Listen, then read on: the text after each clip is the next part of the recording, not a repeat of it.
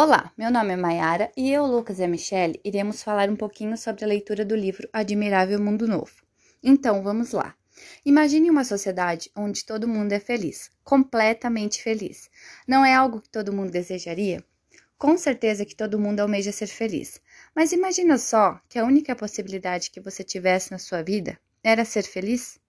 Você não poderia ficar triste, nem chateado, nem magoado, muito menos se revoltar contra algo ou alguém? Admirável Mundo Novo nos conta a história de uma sociedade que seria construída basicamente através da manipulação.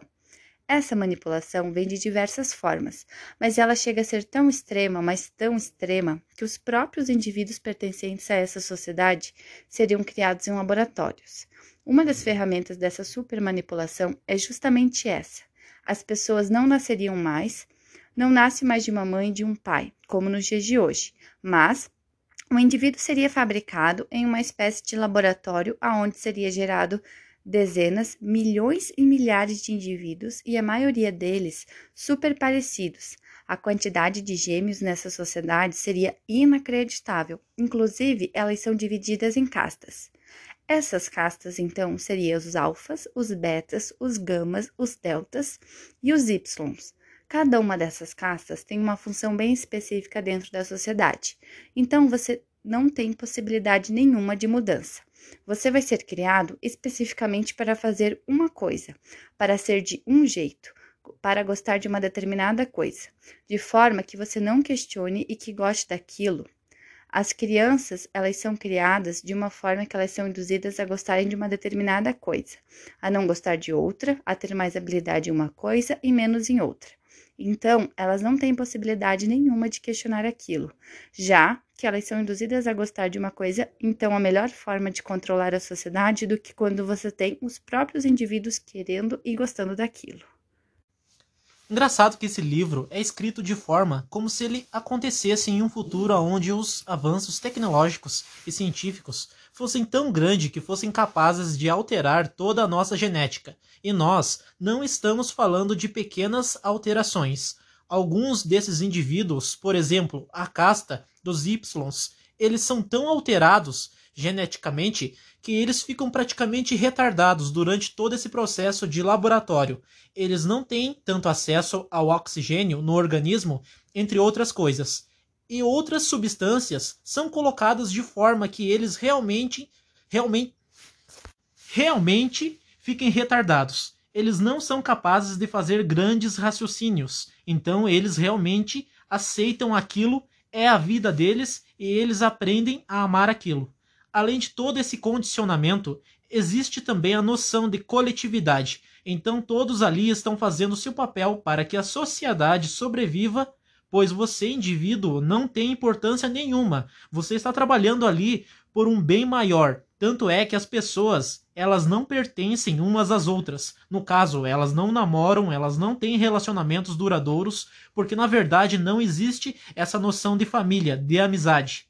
Para falar bem a verdade, você é até mal visto se você gosta muito de alguém. Mulheres que saem com muitos homens são super valorizadas, porque essas sim são mulheres boas. Então entra aí a noção de promiscuidade também, porque desde criancinhas eles são ensinados a ter brincadeiras eróticas e isso é absolutamente saudável. Isso é mais uma das ferramentas que eles utilizam para manipular as pessoas e deixá-las satisfeitas felizes, contentes, para que não haja conflitos, pressão, ciúme, todos aqueles problemas que vêm com os relacionamentos.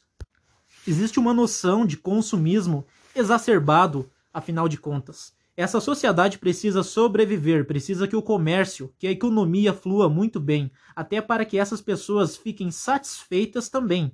Então elas são induzidas a não consertar uma coisa que quebrou e sim comprar coisas novas constantemente. Além disso, existe também desconstrução de valores. Nessa sociedade não existem mais os valores na sociedade antiga, ou seja, a nossa. Eles não têm noção de cultura, de arte, de literatura, todas as grandes obras, grandes feitos do antigo mundo foram destruídas, então eles não têm acesso às coisas do antigo mundo. A tecnologia e a ciência estão tão avançadas lá que as pessoas não envelhecem como nós envelhecemos. Elas não ficam feias, enrugadas, não têm doenças, tudo isso é evitável e elas repudiam tudo aquilo, repudiam tudo que é feio e tudo que é contra aquela sociedade. Além disso, ainda tem a mais poderosa das armas dessa sociedade, desse governo, o Soma, que é uma droga distribuída pelo governo que faz com que as pessoas fiquem felizes, simplesmente felizes. Se por acaso a pessoa está se sentindo bem para baixo, está se sentindo meia inconformada com alguma coisa, basta ela tomar sua dose diária de soma que ela fica zen. No começo do livro, nós temos então a introdução de todo esse mundo. Toda essa sociedade, e confessamos que essa é a parte um pouco mais lenta porque é introdutória. Mas depois dessa parte, onde a gente conhece melhor o personagem Bernard, que é o prota protagonista dessa história, e a coisa começa a fluir mais. O Bernard é um rapaz alfa que se sente um pouquinho mais deslocado naquela sociedade, porque ele é um pouco diferente dos outros. Ele é mais baixinho, ele tem umas características meio diferentes. Algumas pessoas ficam até meio ridicularizando ele pelas costas. Então ele sofre um pouquinho com isso e se sente bem inconformado dentro daquela sociedade. E é através deles que a gente realmente vai vendo com os olhos dele as outras coisas relacionadas à composição do governo. Ele nutre sentimentos pela Lelina, que é uma mulher alva também. Ela é completamente maravilhosa aos olhos dele, lógico. Essa história caminha até o momento que Bernard vai até um lugar chamado Mal País, que é como se fosse uma reserva selvagem, onde as pessoas que moram lá ainda não têm os velhos costumes do antigo mundo, que é, por exemplo, ter família, ter relacionamentos, criar seus próprios filhos, envelhecer e essa sociedade é um pouco mais parecida com a nossa. Algumas coisas mudam, realmente eles vivem com índios ali, uma mistura de crenças e religiões e tudo mais, mas eles mantêm alguns dos hábitos da nossa sociedade. Lá o Bernard e a Lilina conhecem o selvagem que na verdade se chama John, mas ele fica conhecido como Selvagens, por um motivo X. E o Bernard leva esse selvagem até a sociedade do admirável mundo novo, para apresentar ele e a mãe dele para a sociedade. Bernard, que se sentia muito popular lá onde morava, agora começou a virar celebridade, por conta dos selvagens. Ele, esse selvagem é um personagem incrível. Ele traz algumas citações de Shakespeare nas falas dele, porque é uma, um ativo leitor, e isso é incrível também, pois ele é considerado um selvagem. E de certa forma, mesmo dentro daquela sociedade selvagem, ele é culto. Só que por um motivo X, ele não se encaixa em nenhuma sociedade e nem na outra.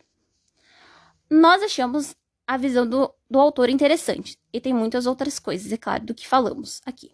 Mais interessante fazer a leitura e ir descobrindo. Obrigada a todos, até a próxima.